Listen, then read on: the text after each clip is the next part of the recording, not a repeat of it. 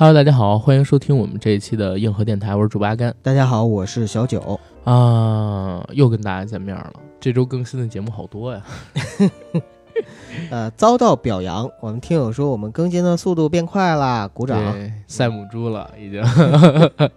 然后我们现在呢是准备好好的来做一做嘛，因为我跟九哥现在也有时间，然后尽量的想多产一些内容，然后多。增加一些订阅吧，然后好促进大家去购买我们的付费节目，以示听友。对对对，然后我们本周呢，其实是刚刚更新了一批从间谍到总统俄罗斯奇人普京的付费，然后下周呢准备更新中国动画伤心事的付费，然后欢迎大家到杨贵妃最爱吃的水果平台去进行收听。我觉得这两期故事还是蛮有意思的。普京的话，我们找到了一些克格勃跟 FBI 的资料，聊一聊他在东德的时候做的一些事情，包括他是如何崛起的，以及他跟俄罗斯寡头之间的关系。嗯。然后到了中国的动画《伤心往事》这块，其实也找了很多的资料。从三十年代中国做出第一部大闹画室，然后一直到我们现在看到的《喜羊羊》跟《熊出没》吧，其实我们都有聊。包括在这里边还聊了很多所谓的新密室，比如说在六十年代、七十年代中国动画经历的一些问题，还有就是在九十年代末期的时候，上美厂的很多员工，然后因为某些原因去了迪士尼，拿到了美国绿卡，后来呢？这个东西就留到付费节目里边，大家去听吧。啊，对对，留到那里边大家去听吧，大家支持一下。今天要聊的呢，是一部刚刚上映的电影，申奥导演、宁浩监制、柳岩、大鹏主演的犯罪电影《受益人》。我是昨儿看的这片子，九哥你呢？我今天上午。哦，就为了做这节目，其实也是想看电影，很久没看了。对，然后聊聊这个受益人吧。我看完了之后，我觉得还是可以聊一聊的。其实阿甘一开始就很期待这个电影。对我开始我还真挺期待的。嗯，咋回事？为啥他一上？哎，包括应该正经的话是今天十一月八号周五上，昨天其实是提前展映，对吧？提前放映啊，提前点映啊。然后六点四十开始的全国场，我当时就去了。为啥呢？因为首先啊，这是一部精华都在预告片里的电影。我是先在哪个电影之前啊？好像还是年初跟年终的时候，然后就在电影院的预告片里边就看到了这个受益人。对，在电影的开场的之前，那个预告片里边看到了受益人，当时还没有彻底定档。嗯。好像是到今年八九月份才定，预告片里边还是蛮精彩的啊！知道这是一个骗婚的故事，然后里边呢有直播，然后又讲了塑料的重庆话的大鹏，对吧？对，这确实还是让我挺期待的，而且是宁浩监制啊，宁浩我一直特喜欢。在昨天我下午觉得没事儿干的时候，我说看看电影去吧，然后看到有这片子的场次了，我说可以去溜一溜。但是去之前呢，我说先看看口碑，然后在豆瓣跟这个猫眼上边是清一色的好评，而且好评啊都是说自己已经看过点映的，嗯，所有的差评全是说讨厌大鹏的，没看过片子的。所以当时我去之前，我跟九哥说，我对这片子期待老高了。我说豆瓣上边啊，然后那个猫眼上边都是清一水的好评，嗯，然后看完了之后，我就骂骂咧咧就出来了。我说这片子吧，就是一个及格片，绝对没有豆瓣上边在上映之前吹的那么好。期望值很高，所以就出来了之后有一些失望。本身就是这片子也不是一个让人惊喜的片子呀，对吧？反正就是我认为啊。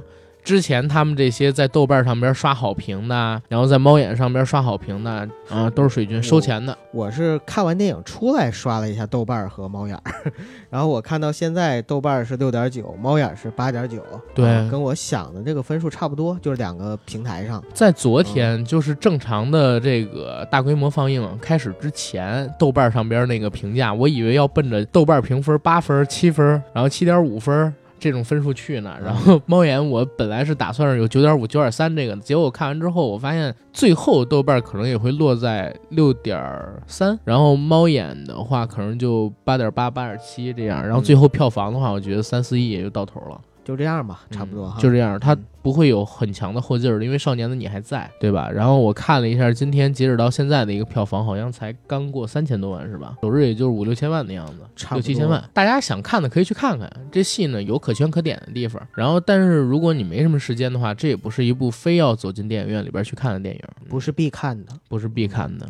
什么是必看的呢？比如说《少年的你》，比如说必干的，必干的是必看的。哎呀，必干的，我感觉下一次再上也不会有这么多人想去看了吧？呃，伤过一次，绝大多数的观众们吧，可能说在《地球最后的凯里》，就是《地球最后夜晚》。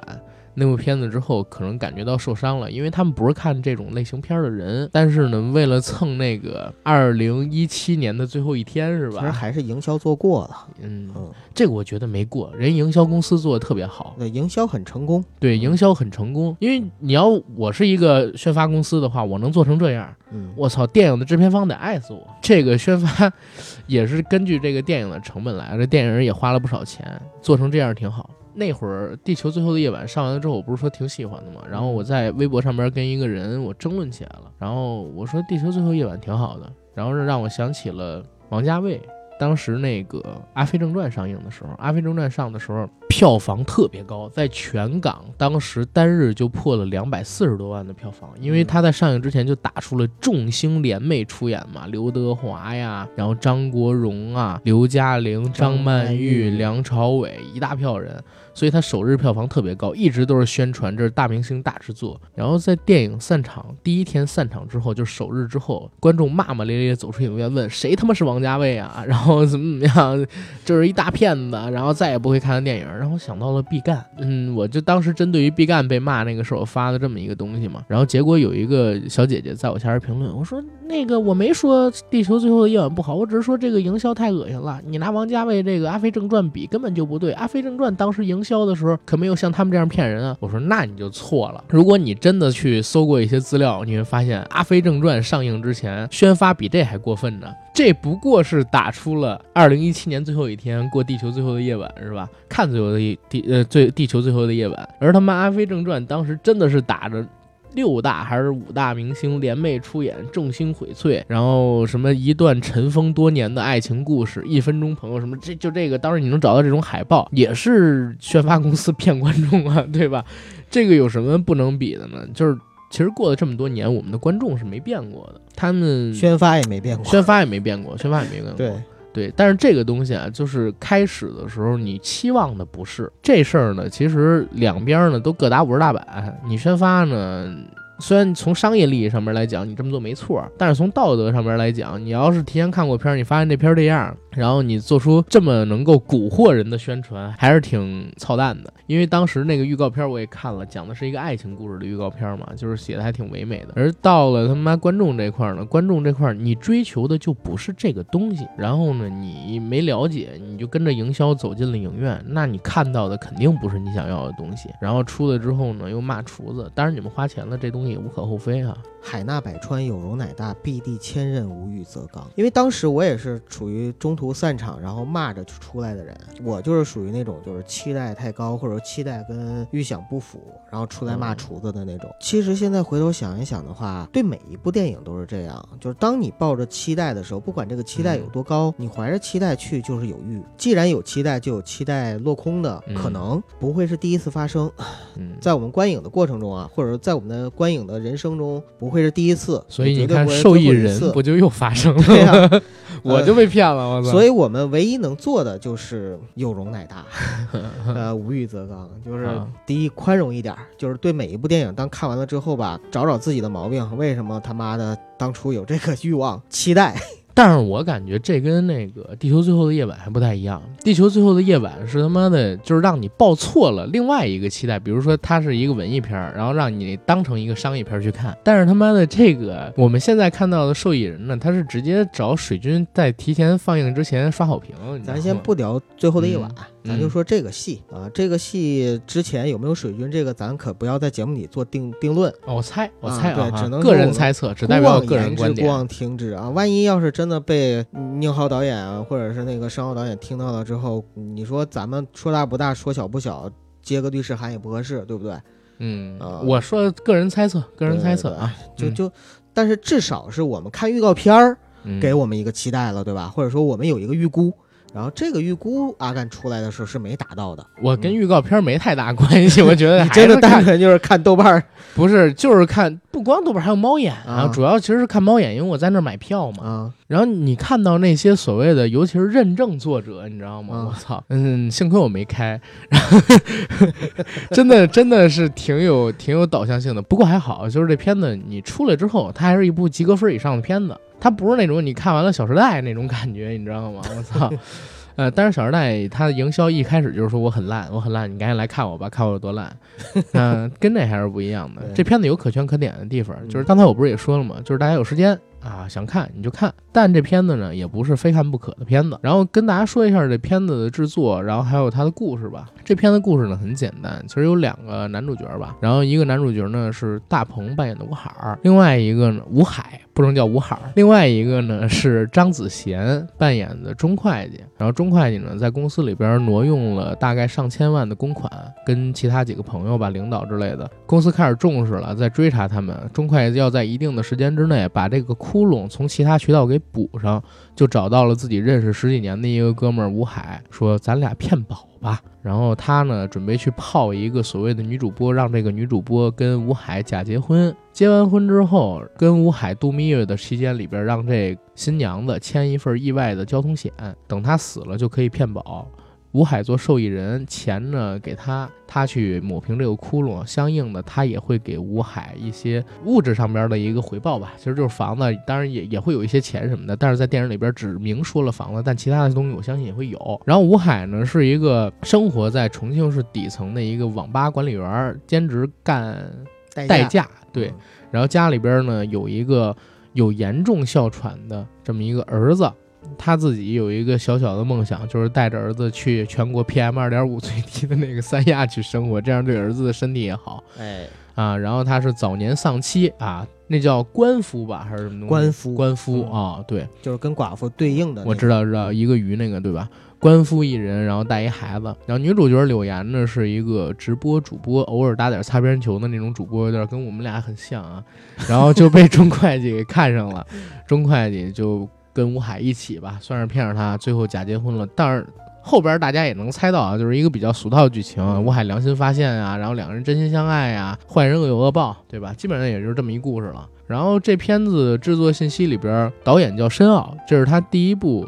个人独立执导的电影长片，之前的话就是零五年他的毕业作品一部短片了。然后在监制这一栏呢，其实是有一个现在号称是中国电影队长的角色宁浩，对吧？从去年《我不是药神》上映，然后到今年所谓的《受益人》上映，大家也能发现，就是坏猴子影业它这个七十二变计划，在逐渐的推出越来越多的新的青年导演到中国的电影市场上面来扶植。对，而且呢。用的班底，其实说实话，绝对比这些青年导演自己去找，或者说找一些其他公司要靠谱。对，之前也是跟淘淘聊天的时候，他也是评价说宁浩现在很厉害，然后在不断的挖掘新人，对吧？就像当年刘德华搞这个亚洲新星岛计划，然后他走出了一样，他呢已经成功发掘了文牧野，希望能从自己的这个计划里边扶植出来更多的人。啊，我也是挺佩服的。从这一点上来说，他对中国电影做了很大的贡献。对对对，最起码是希望中国电影好。对，而不是就是吃着饭砸着锅，或者说就是单纯为了挣钱而挣钱。对对对，当然这片子最后我觉得也会挣啊，因为现在了解到的一个成本确实不高，算宣发好像才刚刚过亿。然后这片子里边有一个值得注意的地方，就是他用了好多嗯宁浩啊、徐峥啊他们这票哥们儿做电影的御用班底，对吧？比如说像是编剧。啊，像是这片子的这个联合出品人，大家都可以找到《我不是药神》啊，然后包括说之前宁浩导的作品《疯狂系列》的影子，很有意思的一个点是啥？就是这片子我在看的时候，我就觉得它的配乐很有意思。然后我在看这个配乐师的时候，发现哦，怪不得就是《火锅英雄》的配乐，是吧？啊，彭总，然后他配的。所以我在看这片子的时候，我就说这个配乐跟《火锅英雄》很像，包括说画面质感也很像。对，所以我一看，原来哦，美术跟那什么沿用的都是同一个 同一个班底，对对对，还蛮有意思。都选的是重庆，对，山城。我我因为没有去过重庆啊，我去过一次成都，我还不认识重庆。我刚才问九哥那是不是？我说我猜着应该是，是 因为那种洞子火锅呀。啊，然后那种上上下下上坡下坎儿那种，那种很紧闭的台阶儿，那种上坡，应该是重庆吧？九哥说是，那就是它里面有几个就是重庆的大远景。嗯，然后另外呢，他们去拜佛的那个山是大足石刻，嗯啊，这些其实都是能看到影子的。啊，啊，哎，你那个大鹏的重庆话说的怎么样？我个人觉得还可以，反正比我好。呃，像一个就是三十多岁的重庆本地人吗？像像，嗯嗯，那还可以，因为我对重庆话没啥认知，哎，重庆话跟四川话也不太一样，对吧？稍微硬一点儿。啊，稍微硬一点儿，啥啥意思？就是四川话本身啊，就是湖南方言和四川方言都是外地人听着很像，但实际上呢，它是一个地方一个音，有的时候隔着一个山就是一个音儿，嗯，所以说实际上是有些差别的。嗯，重庆话呢，跟？普通的就是我我说的四川话，可能以成都做类比吧，嗯就是要硬朗一些啊，然后节奏要稍微快一点，没有那么软糯那种感觉。就是，凶一些，对吧？我就不想说这词儿，啊怕得罪人这这个这个不是啊不是贬义词啊，因为大家都知道就是 trap 音乐，嗯，对重庆跟成都很厉害的川渝陷阱嘛。对，然后重庆那边的话就是要凶一点，他们那边音乐风格。这儿我们我们应该叫云儿过来是吧？在在这儿给大家解个密啊，那个上期节目的谜底，那个云儿就是重庆人，对，大家听不出来吧？很很少有听。我看下边有人评论说他是西藏的，是，是新疆的，是台湾的，是广都猜州的，说是四川的，但没有任何一个说是重庆的。对，完美的避过，正确答案。对，完美避过正确答案。等着吧，过两期之后还会找他做节目呢，以后都会的。嗯，哦，这儿还有一点没提，九哥很多新听友不知道啊，他是在重庆读的大学，所以他对这个重庆话就是了解很多，但但是他本身是东北人，为什么还要介绍一下我？不是因为好多新听众，上次提你是重庆那边读的大学，好像还是咱们聊雾都夜话那期，哦，是吧？对吧我我一直以为大家应该都知道我的身世，就是那个身世。我们每天都涨一百两百多个订阅，好不好？过去大概一个月，你想想就多了大概几千人，不知道。大家好，我是小。九，我比阿甘大十岁啊，我来自东北黑龙江一个小城叫齐齐哈尔。OK，、啊反正这是这个片子的一个剧情跟制作信息吧，嗯对吧？然后九哥看有没有补充？其实还好，我要补充的一点是，大家如果对柳岩感兴趣的话，其实可以去电影院看一下，嗯因为这个戏我跟阿甘刚才聊的时候就觉得整个就是为柳岩量身定做的。对对对，啊那个里面那个女主角岳淼淼，就是柳岩扮演的那个女主播，她的年龄、她的身世和经历，包括现在的这种直播的状态，可能跟柳岩现在很像。在中国你找不出第二个女演员能演这个角色，你知道吗？因为这就是柳岩本人。找不出第二个女演员演这个角色比柳岩更合适。对啊，一我我真是就感觉这剧本就是给柳岩写的，啊、对，而且在看这片子之前呢，还有另外一部预告片的贴片广告，嗯就是《大赢家》。哎，对，也是大鹏跟柳岩主演的，然后画面质感跟配乐，我感觉跟这片子很像。柳岩跟大鹏这两个人绑在一起，已经一块儿营销了好多年了。对然后我我一直希望啊，其实说实话，我是曾经想过他俩在一起就挺好，但是这个东西只是自己的一个对对对想象，因为你你想他们已经合作这么久了，就像我们说特别熟的朋友，要下手早下手了，或者说要在一起早在一起。不能说时间久就在一起，很多人十七八了不还那么丑吗？对吧？对，嗯然后呃，这个戏里边呃，另外的两个角色就是大鹏演的吴海这个角色，还有张子贤演的这个钟会计这个角色。，对，实际上有人说，嗯，其实最早是想让黄渤和王迅来演，就在做剧本的时候啊，我我能感觉到钟会计肯定是王迅来演合适，因为最开始第一个镜头出来，我甚至以为就是王迅啊，是吗？啊。第一个镜头你还记得吗？是当时吴海跟钟会计两个人在一个屋子里边模拟。呃，在那个老婆就是女主播柳岩被杀死之后，他们俩该对警察审讯的时候做什么反应？第一个镜头中快一出的时候，我真以为是王迅，后来我发现不是。这个我还查了一下，好像王迅真的是被受邀过参演这片子，但是好像档期什么的有冲突。啊，但是黄渤这个我可能不太知道，可能就是黄渤太贵了，所以没让他演，是吧？对，，就是片酬。啊啊！哎，就你说到那个一开始那个情节，特别像《天才枪手》里面，嗯哼，就刚开始的时候也是他们几个人审讯，这片子就是宁浩的徒弟拍的，对，因为宁浩从来都不是一个人在战斗，嗯，他背后站着什么昆汀塔伦蒂诺呀、盖里奇呀、吕克贝松啊，就嗯然后现在到了这个我们讲的受益人嘛，啊。对吧？受益人申奥这里，他背后比如说站着什么宁浩啊，啊，然后站着一大堆碟片儿啊，等等对对对对 对，因为后面我还看到了成龙的影子和周星驰的影子，对 A 计划是吧？对，敲门然后开对窗户，对对对对，啊就是这个片子它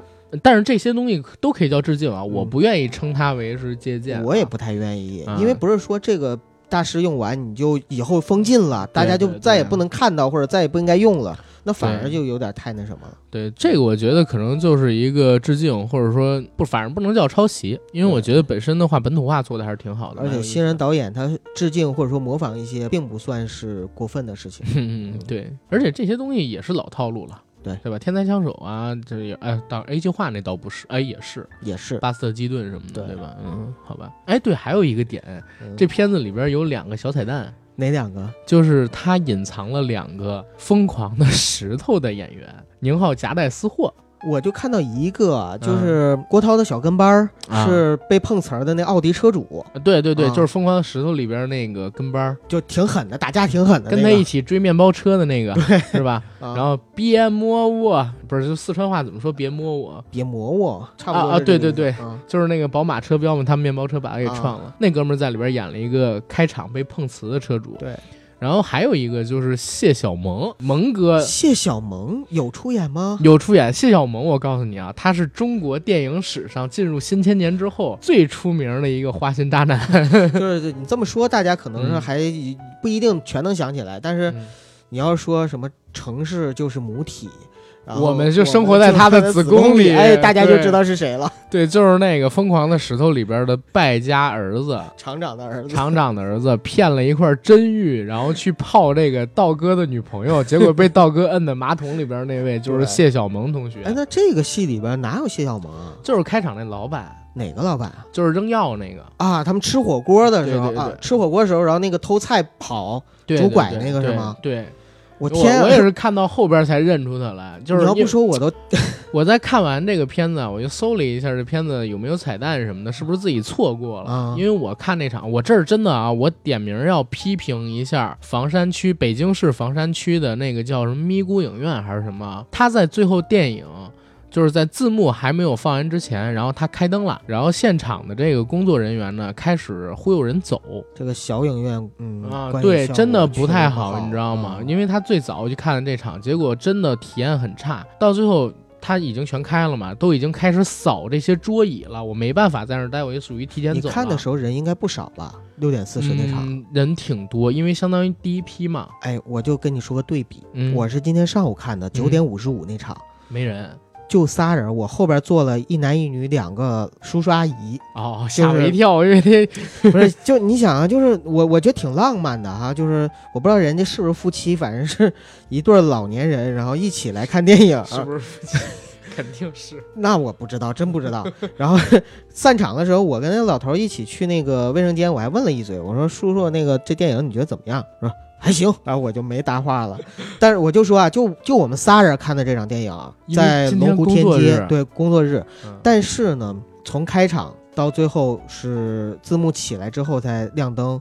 然后我们走了之后再打扫，就是从这一点上来看的话，要还来国际影城还是就大的影城还是要好一些。包括万达，就是奥特莱斯那家都特别好。那甭说了，啊，万达的嘛，这这其实那是全北京第一家激光嘛，对对吧？所以我后边搜彩蛋，后来搜到人家说谢小萌在里边出演了，我就开始回想，哦，发现原来是他，他确实变化还蛮大。后来一想，还真是他，嗯，很多的熟脸。然后在这部戏里边的重庆，真的可以和火锅英雄做一个宇宙，让我感觉到他们是在同一个重庆市。哎，就是现实中的重庆市嘛，就是它这个很像重庆吗？很还原吗？很还原啊，重庆就是这样子的。应该去那儿溜达溜达，感觉会很有意思。一个折叠城市，也是折叠城市，而且是依山折叠的城市。呃，而且是很魔幻的一个城市嗯，啊。就以前我们总觉得就是魔幻这个词儿用在重庆是非常合适的。对，重庆，中国西部最大的城市，你能想象吗？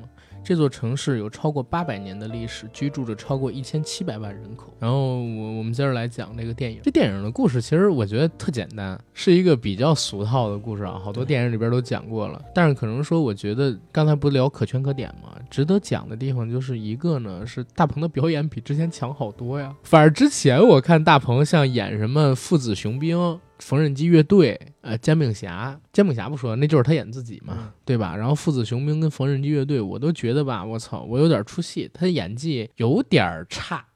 这样说，有嗯，他的演技啊，不那么出众，不那么优秀，也不能说差，就是不优秀。就是他的演技呢，就是呃没有没有让他有能力超出他在老百姓中的一个人设啊，对，啊不够强吧，不对够悍不够强对，这部戏里边虽然你能感觉到啊，他还是有用力过猛的地方，嗯因为他扮演的这个吴海嘛，受生活的剥削，就是本身很唯唯诺诺的，但是呢，有些时候他扮演的这个胆怯呀过分了。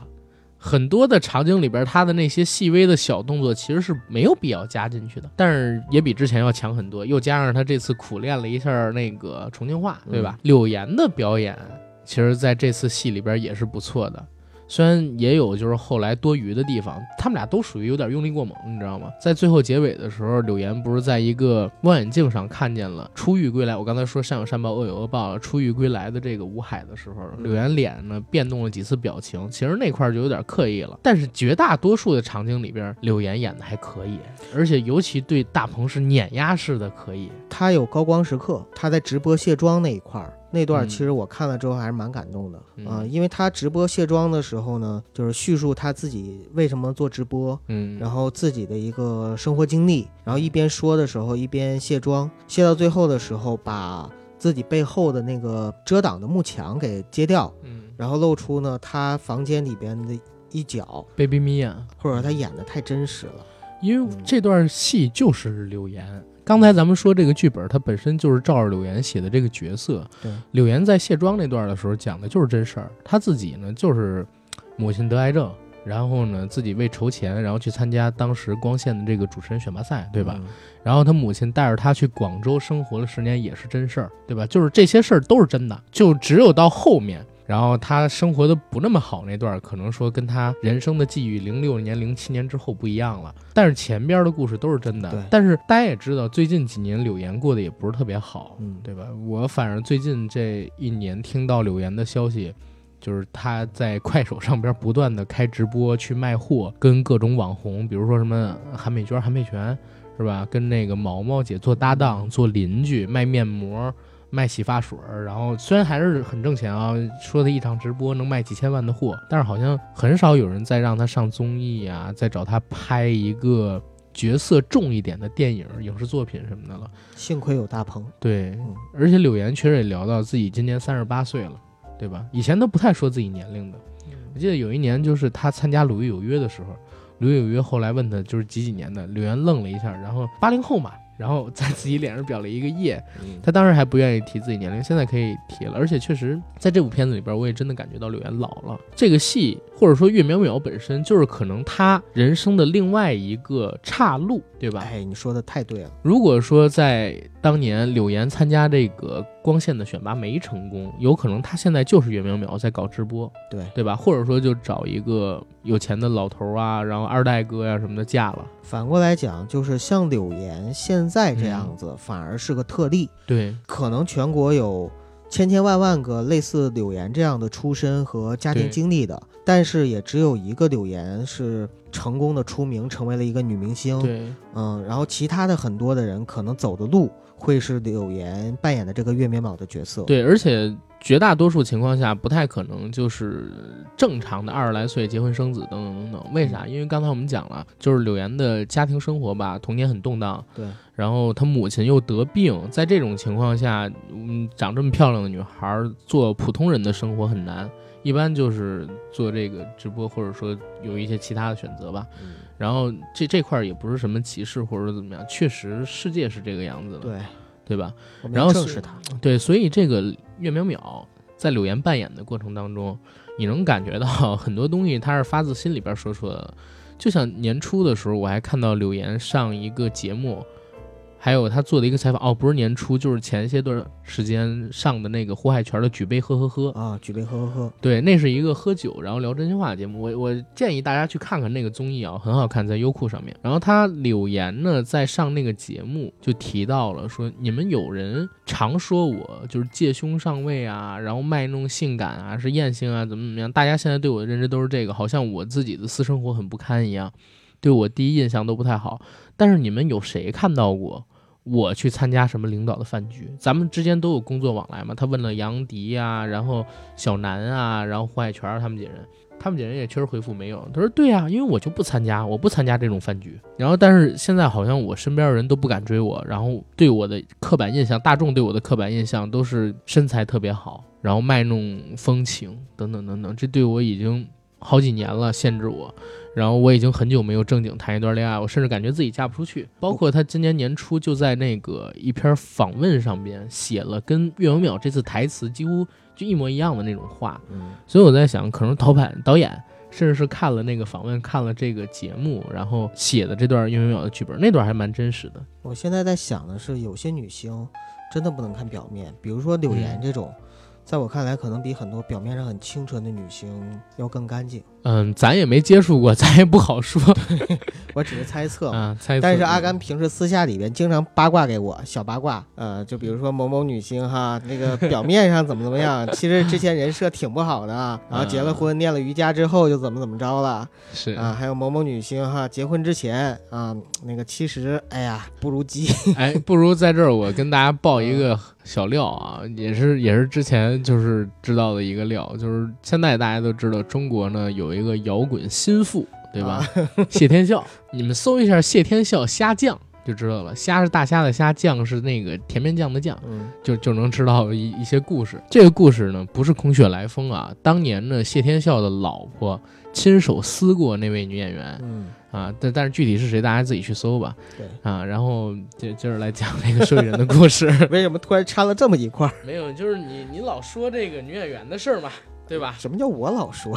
我就是想说啊，其实大家有的时候真的对于很多的公众人物，就是嗯，，对，刻板印象特别的多，或者说片面的印象特别的多。所以我也在想，就是《受益人》这片子里边对底层人群是不是也有刻板印象呢？因为其实像导演申奥，我觉得他还挺成功的，对吧？他科班出身，然后这些年呢，其实虽然他没拍一部正经的电影长片，但是。三十来岁也算青年导演，被宁浩就给挑中了，拍一部有这样卡斯明星制作的电影，然后又挂着坏猴子影业的片，可以说前途一片大好吧？爸妈主要给他名字起的就好，申奥是一定成功的呀，对吧？是哪国申奥啊？哪国中国人啊，申奥肯定成功。好好好。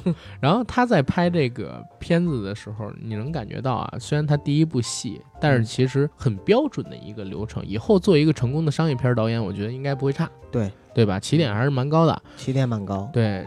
但是呢，就是可能他的家境生活可能比较优越吧，或者怎么样。他在描写这个底层人生活的时候，我还是觉得有点失真哎。你会不会是因为就比如说重庆那边的生活不太熟悉，跟北方不一样？我我有几个、嗯几个对这片子本身的一个认知的问题，咱们俩可以讨论一下。可以可以，因为你看啊，他讲这个嗯，大鹏特别穷，然后在网吧这住，因为他帮人看网吧不要房租嘛，就是租不？起房子。然后帮人看网吧，我我算了算，一个月一千多，干代驾一个月可能四五千、六千，他穷是应该的，因为他还得帮这儿子买药，嗯对吧？然后我还特地搜了一下那个哮喘那个喷剂什么的，还确实挺贵的，嗯他一个月花在这上边大概也得有两三千块钱儿，然后再弄别的，确实生活举步维艰。但是柳岩这一块儿，就是我觉得吧，有点失真了。柳岩的收入绝对不会让他只做现在的这个生活的，而且他所谓的那个把钱都给家里了，然后其实他家里边并没有表现出到底花了他多少钱。开始的时候好像他说隐性的提一嘴，说什么他回了家了，然后他弟弟翻他包，他给他弟弟本来买鞋了，但他弟弟还是想偷点钱什么的。但是到后边发现他弟弟人挺好的，然后他这个直播收入，我光从听到的几嘴里边，啊，我就觉得其实已经挺高了。我我觉得不高，为什么？那个因为那个他的嗯最大金主才给他打了八万块钱。呃，他最大金主给他打了八万块钱，然后那个谁叫什么名字？钟会计啊，给他刷了也有几万块钱。大笨钟，他嗯本身也给他刷了几万块钱，说游艇我给了他好几百艘，兰博基尼几十辆也好几万，然后包括其他的就是一些所谓的金主也不会少啊。你要说一个直播网红，像像他这样就是大头的，能给他刷个八万十万的，小头什么乱七八糟加起来一年几十万也是挺轻松的。你包括你看到中途那些消费，嗯就你不觉得他其实，嗯，柳岩演的这个角色岳淼淼，表面上看起来是个十全十美的人，但是其实他身上毛病不少。你比如说，他肯定花钱是特别大手大脚的那种，包括就是说他想买的表，后来就是让大鹏买的那个表，嗯呃，再包括就是他电影里边展现出来那种消费观，他实际上是一个挺舍得花钱的人，舍得花钱，然后家里边又有拖累，所以攒不下钱这件事儿，我是能够理解的。我不这么认为，如果他真舍得花钱搬家的时候，不会只有这点东西。然后这是前后很矛盾的地方，因为你看他搬家的时候，其实就是一贫如洗的状态。然后没有，又重新去了一次。嗯，是，然后也没有什么奢侈品，然后什么乱七八糟的东西。我说的是这些啊，我说的这些东西都没有哦。而且这个片子有一个很很重要的一个前期的模糊概念，就是钟会计说马上就要查到我了，对吧？马上就要查到我们了。他跟那个所谓的曹经理嘛，但是。大鹏跟他相处这段时间其实很久，就时间线，我觉得时间线是很乱的。呃，这个是，而且在他们相处的这段时间里边，天天讲的是这个岳明明买快递的东西嘛。但是后来在这个家里，我好像发现没有那么多快递的东西。对，那你说那些快递哪儿去了？对，所以这是就是中途有疑问的地方。而他回了这个所谓的老家，其实他老家里边你会发现也没有什么跟他真实能够挂上的那些东西，对吧？就是所谓的这些钱，说是给家里花了，然后但是他又没讲家里边到底是怎么花的。他那个弟弟在后边也其实没有表现出来吸血呀，或者说如何如何。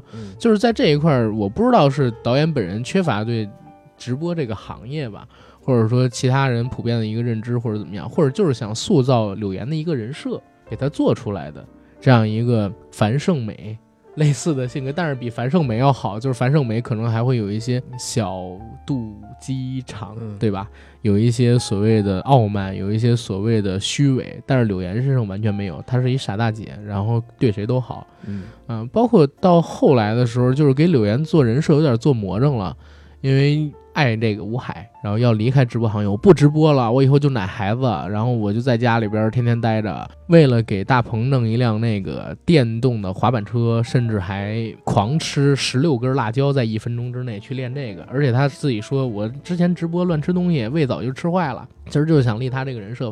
但是每一次，你知道吗？每一次就是这个电影，他想打动我，都在差五分。就能打到我的时候，打到我心里边的时候停了，因为就是永远都打不到我，你知道吗？你说一下，要是如果能打动你，应该怎么拍这个东西？你比如说啊，如果真的想打动我，你就真正拍一下啊，柳岩他自己这个所谓的弟弟是怎么替他写的，跟他弟弟这边其实应该有一个真正的交代，跟家里边有一个所谓的交代。然后你虽然老套啊，但是这个东西它是一个剧本完整性。啊，它是一个剧本的完整性跟人物你能不能立起来的一个完整性，包括他跟吴海所谓的这个情感关系的建立过于顺利了。嗯，导演在处理的时候，我是觉得过于草了。如果是我的话，我会中途给他们再增加一两个点，让他们去就是塑造一下情感。嗯，你比如说两个人是经历了什么过程，然后吴海起了共情心，而不是像现在似的，他每到说一个共情点的时候，吴海立刻转过去跟钟会计。然后去沟通说，哎，他有过这样，他有过那样，然后钟会计给他出招，比如说你去假装做结扎呀，然后你给他去买假表，这种喜剧化的手法，其实他是打弱了，就是所谓塑造情感的这个关系线的，嗯，知道吗？可能我我要弄的话会比这个少一点，导演可能是想增加喜剧效果，让大家看的时候可能说观众看得更爽点，但其实我觉得这个对角色本身不是一件很好的事情。明白，嗯，因为他这里边呢有几个点我注意到了，第一个呢是，呃。刚才我们也讲到了，就这个时间线确实有点乱。就是钟会计啊，其实从钟会计那边讲，应该说马上很着急啊，对，要查到他了，真的很着急。通过骗保这个事儿来做，本身就是一个在现实中我觉得不太不太真实。觉得是啊。一开始我一直以为啊，就是大鹏有个媳妇儿。就是，然后的他们合伙把这个想，比如说那个害死，然后骗受益金，这个其实是我能够理解和接受的。但他现找一个媳妇儿，实在是有点现泡现找，对，然后还得你怎么就能保证能成功呢？对吧？呃，所以说这个确实是有点太硬往上掰的那种感觉。第二个呢，就是呃，柳岩这个人物的人设呀，在前期为了制造喜剧效果，其实是刻意的做了一些就是小桥段，比如说。请柳岩吃饭啊，然后柳岩呢点了一顿大餐，龙虾呀，又波士顿龙虾什么的，那是不花他自己的 钱嘛？对啊，啊，然后结果呢，就是跑了，吴海跑了，然后柳岩呢骑电动车出来，你这渣男去追，完了那块儿还因为呃，就是像那个道哥那样开了一下出租车门，把那个柳岩给撞了嘛。嗯，这是他们第一次相遇发生的事儿。是那你说要是搁这种情况的话，第二次还能够两个人还能够继续吗？结果就又制造了一个桥段。如果第二次想继续，就真得在柳岩直播间里边刷大钱。对啊，你啊，他们完全没有，只是露了一下自己露了一下有辆宝马。富啊，炫了一下富，就是说啊我这宝马的嘛。然后柳岩马上就变颜变色儿，对吧？对，啊，包括包括柳岩看他住的地儿这么呲，是吧？就住一网吧里头，我操！但是柳岩觉得那个很好，网速很好。是网网速很好，然后就就是他忒傻了吧？你说那么大一网吧老板，确实不开着现实宝马什么啊这个确实不现实。对，你包括就是后来柳岩就买那个表，就是就想买那个表，嗯五万多块钱五。万九千八，啊，然后结果说要去换，然后又打了钱过来之后，然后又换了一块真表，就这些事儿，为的制造喜剧效果是什么呢？就是说吴海和钟会计两个人想要去骗柳岩，但是前期的时候结果搭了很多钱，对，啊，就为了制造这个喜剧效果。这个其实你看着挺逗的，但是你细琢磨的话，经不住细琢磨。他就经不住啊，因为细琢磨的话，觉得在现实生活中这个是挺难完成的。我跟你说，可能啊，申奥导演跟我一样是看，哎呀不对，申奥比我大好多岁哈，可能申奥导演啊，以前就是刚入行的时候，柳岩是他女神，你知道吗？他就爱柳岩，所以就给他做一个这样的人设，又蠢又萌，心又好又善，然后贤妻良母。一他一一入家之后我，其实不喜欢他这种人设，为什么不？真实，对你知道吗而？不真实，假大空啊很撕裂，很撕裂。嗯因因为第一个岳淼淼，嗯，岳淼淼是一个其实前期表现很物质的女人。跟吴海第一次见面，就是吴海化身大笨钟，嗯是刷钱就能出来约钱的金主，对，刷钱就能出来约。然后而且上来就说那个我来那什么了啊，对，啊，就就是很明显知道你约我出来想干嘛，但是我又不想跟你那啥，啊对啊但是为了怕损失这金主，我就出来。对，然后嗯包括后面就是吃饭也好，然后买表也好，然后各种也好，其实就能看出来她是一个很物质的女人。但是在我的人生经验里边，这么物质的女人，后面怎么突然之间就变成圣母，对对吧？这个这个人物差异太大了。包括就到后来的时候，啊，金主找来了，然后最后为了不让搬网吧电脑，把呃手表吧唧就给拿出来，然后再包括就是后面为大鹏扮演的吴海所做的一系列付出，就所有的这些事情，其实整个人物是撕裂的就变廉价了。啊，对，变廉价了，而且经不起推敲。我我给我给你讲一个真事儿啊，就咱嗯听友，然后前段时间老跟我玩游戏，一女孩儿，我玩游戏的时候老劝她，劝她什么，就是不要给人打赏那么嗯多。当然我付费节目还是劝她买的啊，就是她是有一什么问题呢？她跟那个只听声音的男主播、直播主播。搞网恋，当然我我肯定不感兴趣这个东西。我我说你搞网恋搞呗，但是你最起码你见人一面或者怎么怎么样，你给人刷那么多钱，他给那个男生花了六位数，在好几个平台之前也也刷什么乱七八糟，他刷了好几个六位数了，你知道吗？我说你呀、你要真有这时间，你刷给我，我现实生活中我跟你谈恋爱好不好？然后你呢，别别在网上受这种骗呀、然后后来那个男生因为女生说不想给他刷了，直接就把他给踹了。就就这是真事儿啊，就是赫儿爷，我们都一起跟他玩过游戏。你问赫儿爷，他都知道那个女孩的名字。现在，嗯，很多人对直播有看法，这个看法呀，真的也是因为直播圈里边很多人不争气所造成的，你知道吗？骗子就是很多啊，物欲人就是很多呀，对吧？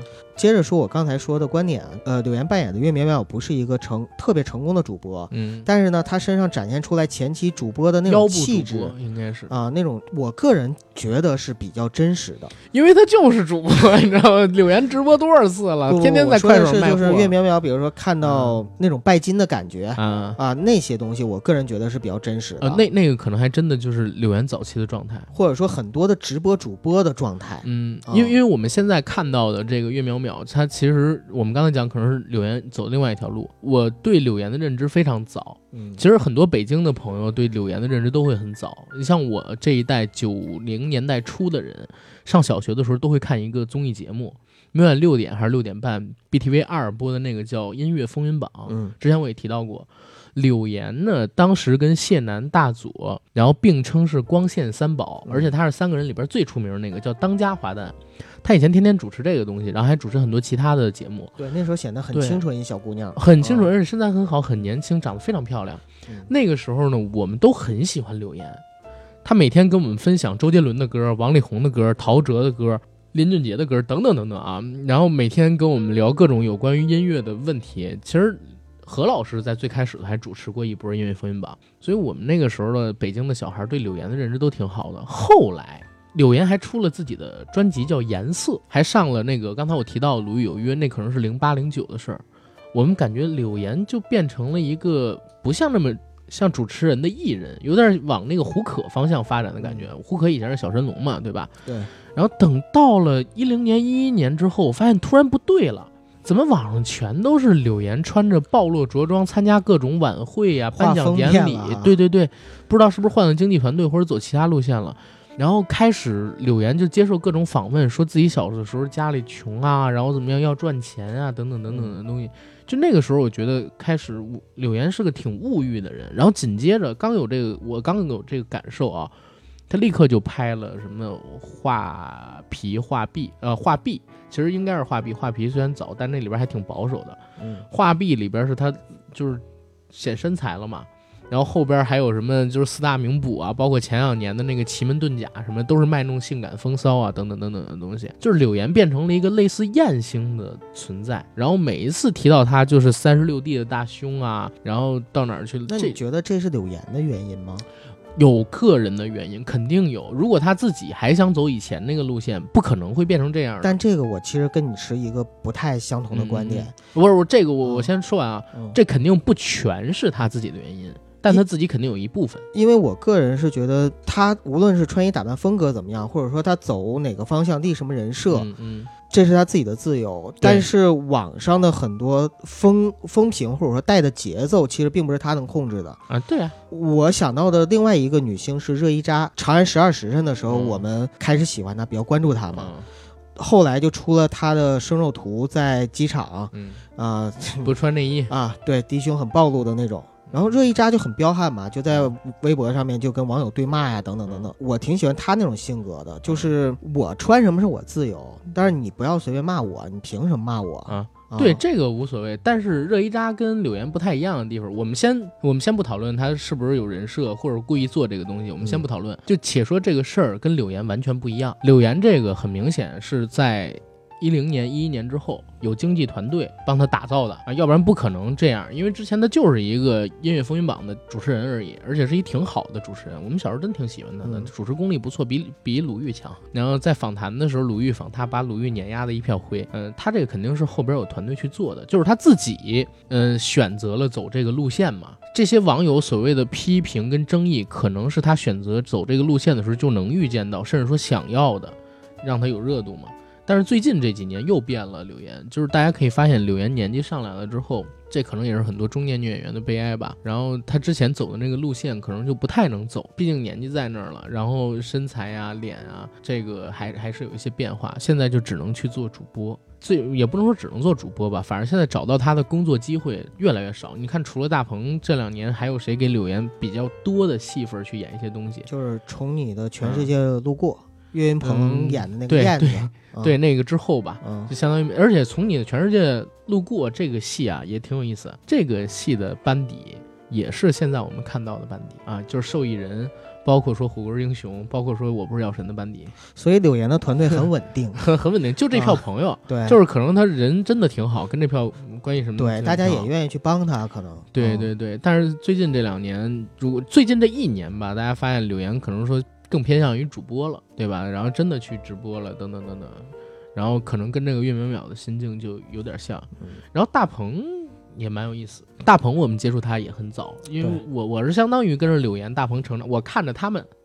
然后我自己成长起来的，明白，因为他们都相当于是八零初嘛，然后我们一个九零初看比自己大十岁的哥哥姐姐们在电视上、在网上演一些节目。大鹏最早他是在我听说他是因为想做歌手，带着吉他，然后到了北京，然后在搜狐这边开始工作，后来做了这个主持人，对吧？大鹏嘚吧嘚？对，前边的我不知道，我只知道他做大鹏嘚不嘚这块开始，为啥呢？因为就在一零年左右的时候。啊，我们那会儿开始在网上关注到有一个节目叫《大鹏嘚不嘚》，可能是一零还是一一，我忘了。哎，我靠！那会儿看到这个《大鹏嘚不嘚》之后，觉得挺好玩的。但是也就全当一个乐儿。那会儿就是很多有意思的综艺，比现在有有意思多了。大家那个有时间可以上网上去搜一个叫《魅力研习社》的一个综艺，嗯那是中国第一个就是十八岁以上人才能看的一个综艺《魅力研习社》。现在你只能找到一些在 B 站上边的片段，那是以前乐视嗯最顶峰的时候，就是最嗨的时候，乐视出的，其他的网站都没有这个节目，你知道吗？叫《魅力研习社》，大家可以去搜一搜。大鹏做那个嘚不嘚那会儿挺好玩的，嗯就是正经的脱口秀，那是国内最早的一批吧，可能比八零后还早。然后等到了一一年、一二年的时候，突然之间大鹏火了。因为啥火的？那个时候呢，美国的柯南秀，柯南在两期节目里边直接点名说，我们被抄袭了，嗯我们的片头这个动画，然后被中国的一个叫做大鹏德吧什么大鹏 show 这这这这样一个那个脱口秀的节目给抄袭了，然后还播了大鹏他们当时做的那个大鹏嘚不嘚的片头，片头对，然后网友国内一下就炸开锅了。然后等到了第二期节目里边，那个柯南又说说你们不用抄我，我给你们做了一个片头，然后怎么怎么样。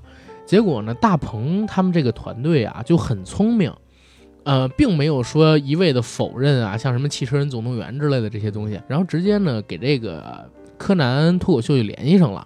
然后跟柯南脱口秀表达敬仰之情跟致敬的意思，然后理所应当的把这个片头就拿过来用了。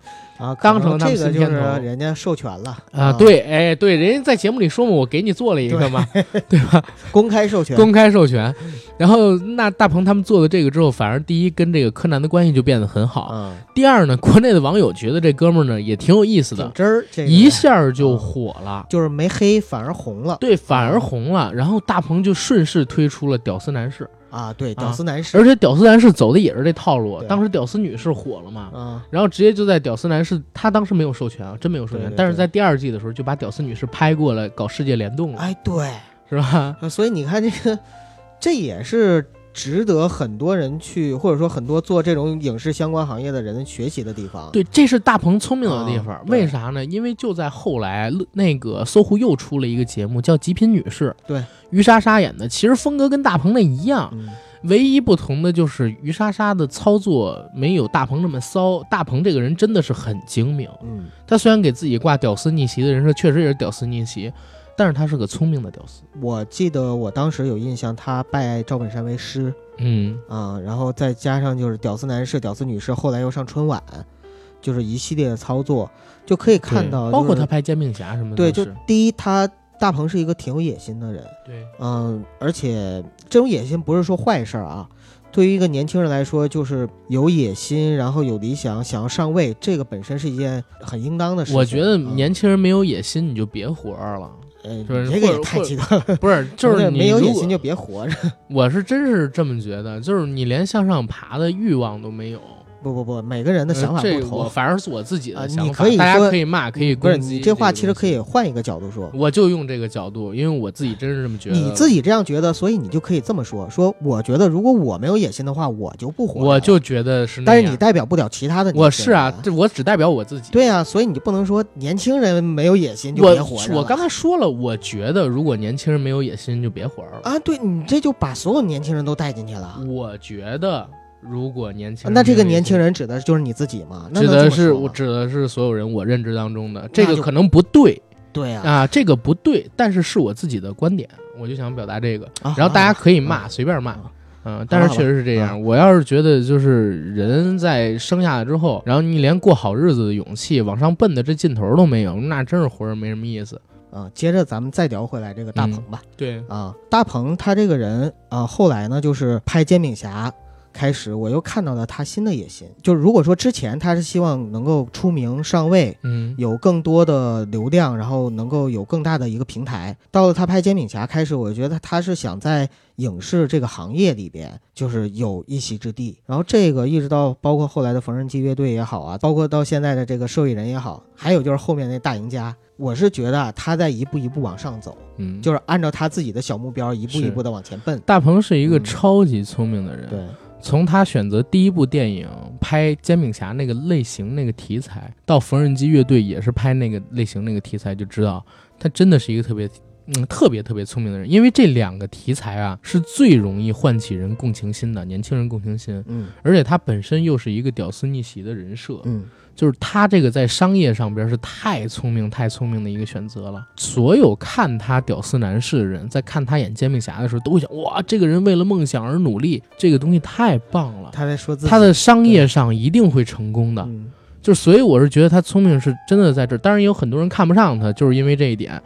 嗯，那个李成儒老师曾经在那个《演员诞生》里边说，试图用廉价的笔触去引起广泛的共鸣。其实这这句话就是用在大鹏很多商业对，适合很多商业导演。啊大鹏其实他开始的时候也有点这个，因为他自己不能输，他输了就起不来了。对，所以他一定要用就是自己最熟的套路，让自己去成功，然后又那么聪明的情况下，知道大众喜欢什么东西，拍出了《煎饼侠》。缝纫机乐队也是讲逐梦的故事，嗯结果缝纫机乐队口碑还行。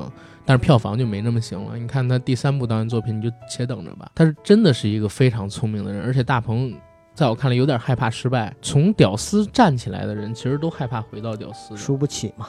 对，嗯所以你看他在演技这一块儿也在逐渐去打磨，然后选的也是大家可能会有共情心的那种小屌丝的角色。底我层对我们嗯现在看到的这个所谓的受益人里边的吴海也是这样的，就我们嗯不能说的那个词儿。嗯，就还好还好，嗯嗯。然后大鹏那个东西，我其实觉得说的很多。我们聊的这电影值得夸的地方吧，我觉得嗯也有可圈可点的地方。你觉得哪个地方就是你很欣赏，或者说你比较欣赏嗯？刚才我说了一个点，就是嗯柳岩她在表演这一块儿的时候，然后有几个片段就是稍微有点触动我，然后演的不错。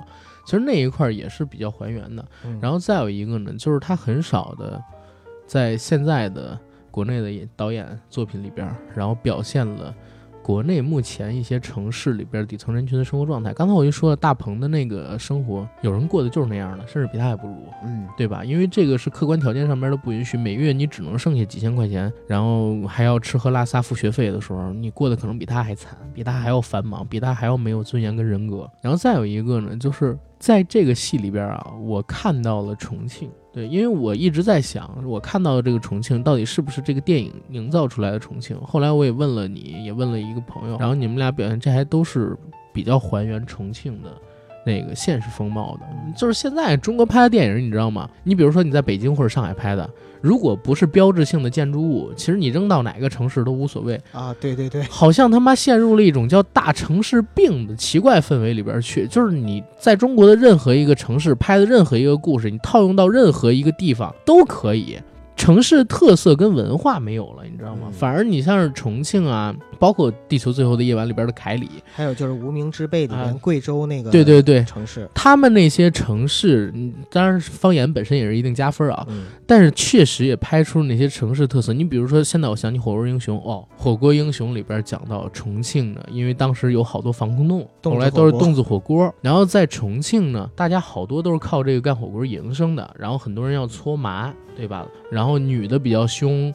然后老公一般都是耙耳朵，像秦昊在那部戏里边确实是嘛，而且在那个戏里边还表现了重庆山城，就是最后陈坤追这个呃抢劫犯的时候，那段在山城里边行进，虽然是致敬了 PTU 跟那个就是呃杜琪峰的那叫什么呢文雀之类的那些戏，但是你能看出那就是重庆是吧？然后一个山城，一个长长的一个台阶做的石坡道，在这部戏里边我也看到这种类似的重庆，它它是一个新的城市风貌，而且确实在拍这个城市的文化，而不是说特别片面的。我举一个最典型的例子，就他妈《前任攻略三》，它卖了得有二十亿，但是那部戏你发生在北京，发生在上海有区别吗？除了主角说个儿化音，但那其实是普通话。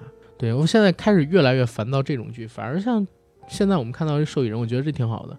然后他在记录中国的城市在二十一世纪，或者说已经二十一世纪快二十年代的这个时间节点上面，这个城市生活的普通人他们在过着什么样的日子，交警在干嘛，然后。你你坐这个代驾的车，只要你喝了，你必须得让他给你开到地库。你看它有教育意义，对吧？这个也是网上的，其实是真实案件嘛。啊因为碰瓷儿这事儿啊，尤其是代驾吴京的事儿嘛？代驾碰瓷儿这事儿，真的是太多了，在网上嗯。我觉得这个典故就是从吴京来的。吴京他有一个采访，你看过吗？就是当时他去那个警警察局被抓了，是啥？他呢喝了点酒，本来已经叫了代驾，然后从这个院儿里挪到门口的时候，他自己手贱，然后开了大概十几米，结果被警察给发现了，然后就因为酒驾，然后那他还出车祸吗？没有啊，没出车祸，然后警察发现了。，对，那不是这个事儿，就是这个事儿啊。不是因为这个就是呃，大鹏跟钟会计两个人合伙套路碰瓷儿我只是开玩笑啊，啊，就那个事儿是因为是真实的案件有嗯啊，有这样的案件。是肯定有这样案件，但是我说吴京那只是开玩笑而已，我以为，因为我当时就在想，吴京也被碰瓷儿了，没有没有没有没有，谁敢碰瓷儿吴就京？这可能是这个《流浪地球》里边那个一是什么两行泪的那个来源是吧？吴京之前犯过这种类似的错儿，我操！哎对，，说到《流浪地球》，就是那个张子贤就在《流浪地球》里有表演。是啊，我当时看就是钟会计演的角色嘛，嗯我当时看的时候我还觉得他有点眼熟，后来回头一搜的时候发现，啊，《流浪地球》里边跟吴京一起在空间站的一个科学家、嗯啊，年轻科学家是就接班的，那个是张子贤演的。哎，还真是。其实我啊突然忘了夸他了。张子贤在这部戏里边人设虽然不讨好，啊就是反面然后觉得技挺好，演的比大鹏好啊，真的都比大鹏好 但大鹏演的比之前的自己好多了，你真是。大鹏也行，嗯，嗯，大鹏大鹏真的比之前演的好。对，嗯，就是再控制控制，毕竟他不是科班的，对吧？嗯，如果是每个演员都能像大鹏这样，就是你在每一个戏都有进步，嗯，我觉得最起码想去进步对，至就不错。至少能看到你的努力和用心。一个东北人，重庆话作为一个你在重庆生活了好几年，我觉得台词功力行，可以，台词功力对，觉得还啊行的，我就觉得他用心了。用心了，不可啊能是那种只抠个点嗯啊，抠图式表演，或者是那个后期配音表演啊，什么的，后期配？音表。现在啊我觉得有一个好的趋势啊，嗯，就是电视剧还有电影。今年、去年就是这两年，前两年开始电影就已经开始了，电视剧好像是从今年开始都是原声了。嗯，啊，都是原声配了，就是很少有用配音演员的，除了我们固定知道的那几位啊，那几位什么宝贝呀、然后什么大宝贝啊，啊什么之类的，都都已经很少用配音了。这个其实演员用原音还真的是挺好的但是这也考验演员，真的就是他的台词功力。啊。嗯对，有些人是不行，确实不行，确实不行，但是你看着不出戏，你知道吗？嗯。他台词功力不行，但是他演技也不行，你看着会有一种和谐。这我就想 然后他套用台你刚才那那句话，就是你台词都不行，你就别活着。你想啊，他嗯台词要特好，嗯然后演技不行，你会觉得特突兀。台词、演技都不好，反而你觉得挺和谐的。而且，而且我真是这样，就是你本人的声儿，然后配本人的脸，除了早期，因为我不知道刘德华他们什么声音，嗯，然后看一大堆啊，港片的时候，看港片肯我我对是那样。我觉得就挺好。后来我一听了刘德华说话那声儿之后，我就听不下去那些配音了，只能听粤语原音没。错，对，就是我对不上了。然后，包括现在为什么发哥演那个无双，我就老觉得不对劲儿，不对劲儿。就是因为我听《英雄本色》那个年代的发哥那个配音是，呃，那我学不出来啊，那个声音跟现在不一样，你知道吗？然后发哥现在又有本音了，你不让发哥本人说话，我操，你给他找了一个四不像的配音，让我反而特别难接受。嗯受益人这个片子呢，我我感觉就这点儿挺好。嗯，然后大家最起码说的都是塑料的重庆话，要不然就是正宗的重庆话，对吧？重庆当地的这个风貌也拍得挺好，而且表现了很多在重庆的这些人的生活状态。对这我说几个细节。嗯啊、就比如说钟会计，钟会计呢，那个没事儿的时候就会泡温泉。大鹏找他的时候，还有就是后来岳淼淼找他的时候，都是在温泉那块儿。其实重庆人很爱泡温泉，嗯这个而且钟会计他这种也生活方是男女混浴式的吗？又不是不穿衣服，那当然是男女混浴啊我泡过一次私汤啊。我没泡过啊，啊，我唯一一次脱光了泡是你跟二哥回头去 是那个就是温泉会馆里面，就是在自己的每个房间里有一个小温泉池那种我我也是那种私汤，啊，对对对那也是私汤啊啊，是吗？啊！你穿衣服泡的啊，那就没必要了。对吗？对，就重庆人比较爱泡温泉，他这种生活状态挺真实啊，就是他他就就应该是那样的一个人，然后也也懂得享受，包括后来有一个按摩的那个跟大鹏按摩啊接头的那、那个镜头，然后还有呢就是呃里边大鹏一开始吃饭的那个就是他们俩见面吃饭的那地儿，嗯，那个也很真实。因为洞子火锅吧，其实在重庆现在你要找不多了啊，但是像那种就是坡坡坎坎上那种小火锅串串，哎，为啥洞子火锅不多了因为防空洞也就没几个，就那么几个啊？啊。再说不是说密密麻麻的火锅英雄骗我我这么说，我到现在为止，我啊在重庆没吃过一家洞子火锅啊。啊我上学四年，包括后来这十几年，路每次回去我也没吃。可能他就是为了套后边要在防空洞挖到另外一个防对他那个是一个特殊的，就是很真实套故事啊。但是嗯就洞子火锅这个不是重庆的一个就是普遍现象，但是像那种就是坎儿坎儿坡坡上面的那种小火锅，包括偷菜都是普遍现象呃，重庆那边真的就是像那种，啊对然后给你一盘菜，啊。对点，完了之后你自己吃吃不完。他为啥是偷菜呢啊？他那不是点的，他那个是赠，的？但我看里边有肉啊，不是赠，是那种像串串香那种，就是你去拿的。拿完了之后呢，然后这些回头要邀的，或者还有一种呢，就是自助。自助就比如说他他那应该是他那应该自助，就一个人儿多少钱，然后呢你就随便吃，但是你自助你肯定不能往回塞嘛，对对对所以他那个之所以叫偷菜，就是因为这个，因为如果你点的我随便打包就没事儿了嘛，对吧？对，这也是开始，就是开始中快也跟他，我觉得中快还蛮仗义的什么的，你偷酱料啊，然后怎么样。后来哎，你说中中会计跟这就是刻板对给做他俩的剧是怎么本上边儿。能够就成为哥们儿，然后就在一起搞这事儿？我我在想是这样，他们俩可能是初高中同学，后来呢，那谁家道中落了，因为他不讲了嘛，自己父母早没了。嗯然后就相当于他后边很早就踏社会，也没好好学习，反而是中会计呢就正常上学，正常考了个大学。但是他们俩这样童年交情没全忘，对吧？因为他们俩在那节，我看那里边写好像也就三十一岁还是三十几岁，嗯中会计跟他都不是特别大，然后跟这个年龄大概也都是对得上的。然后反而因为就是人生中出现了这点早期的偏差，但是这个东西就完全靠自己脑补，对这倒无所谓对，了人。物小传了。嗯对对对，我唯一能觉得他俩就只能是发小，其他任何情况他俩都不可能。一个你想挪一千多万，另外一个天天为买一个三千八的那个，套房产，对对对，为一三千八的那什么那个空气净化器，然后发愁的人，我操，怎么做那么好的朋友？特别不对等。特别，包括就吃饭这个事儿，我觉得也不，中快有那么缺钱吗？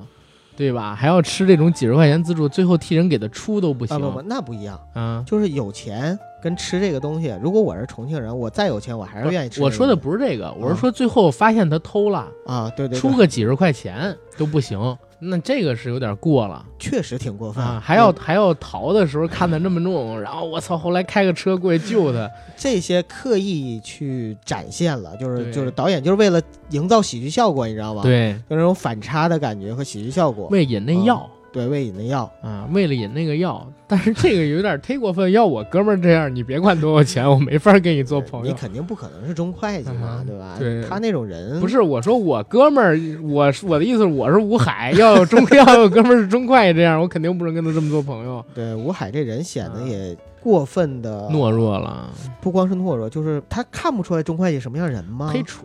啊！但是包括那包括那四十万，就说最后人一毛没赔，他就能信。但是关键是他跟那个就是岳淼淼在一起的时候，又感觉其实他还挺能骗岳淼淼的，对呀、所以他又不是真蠢，那他怎么就看不出来呢？就两边我我是觉得他那个人物有点撕裂的感觉，嗯，就一边对于钟会计是特别蠢显得，但于对于岳淼淼呢又显得挺精明了，对。所以这个有点不他可能爱的是中会计，你知道吗？然后就是爱情傻让人盲目，对，就傻了。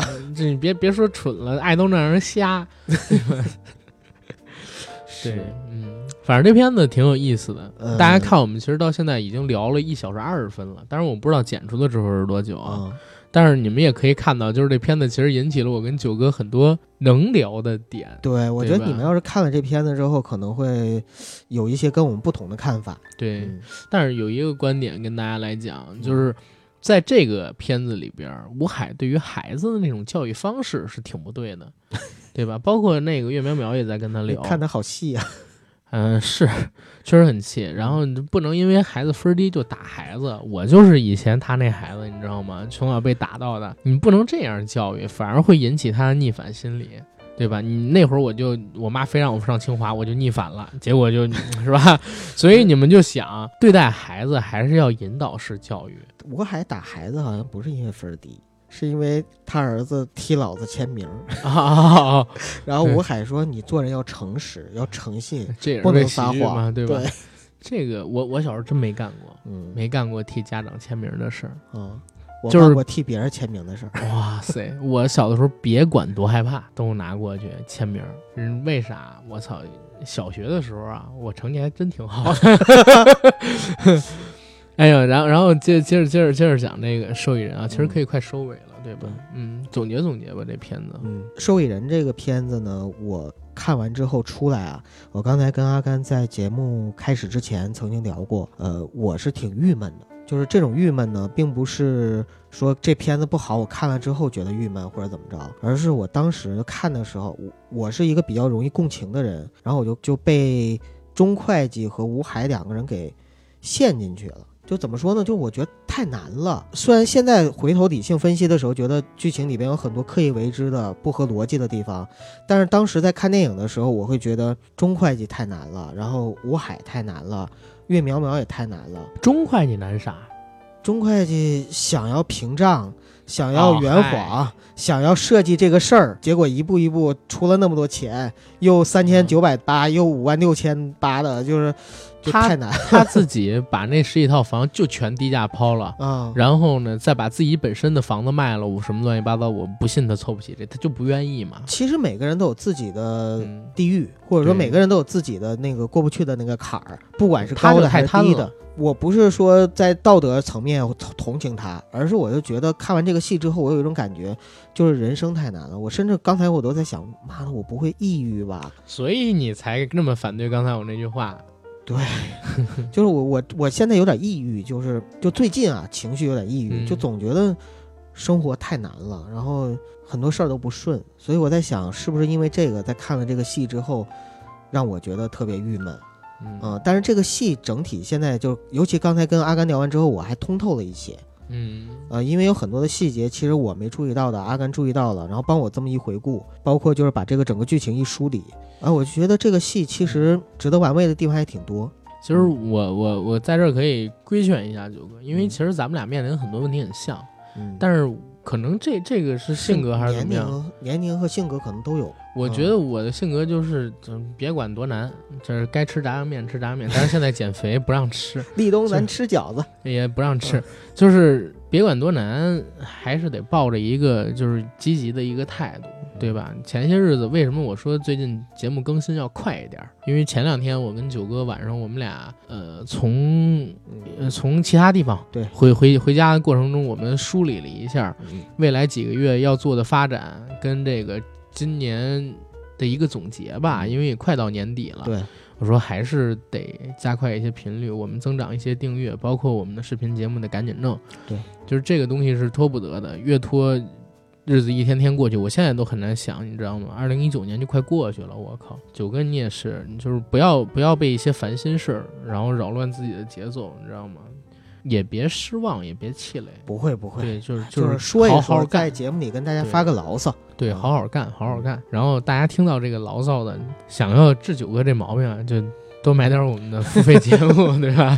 啊，嗯这个杨贵妃最爱吃的水果平台，真的，我们付费节目每一期都很用心做。如果说大家去听，您觉得这个钱呢花的不值，您也可以加我的微信去臭骂我，当然我也肯定不退。嗯、但是我觉得大部分的内容。都是很值得的，因为我们做了大量的考究，然后工作的准备、资料的研辑，然后包括我们做的很多内容，在国内是独一无二的。我觉得我们对得起我们做的每一个节目。对对对，好，那就到这儿吧，好，谢谢大家，嗯，再见。拜拜。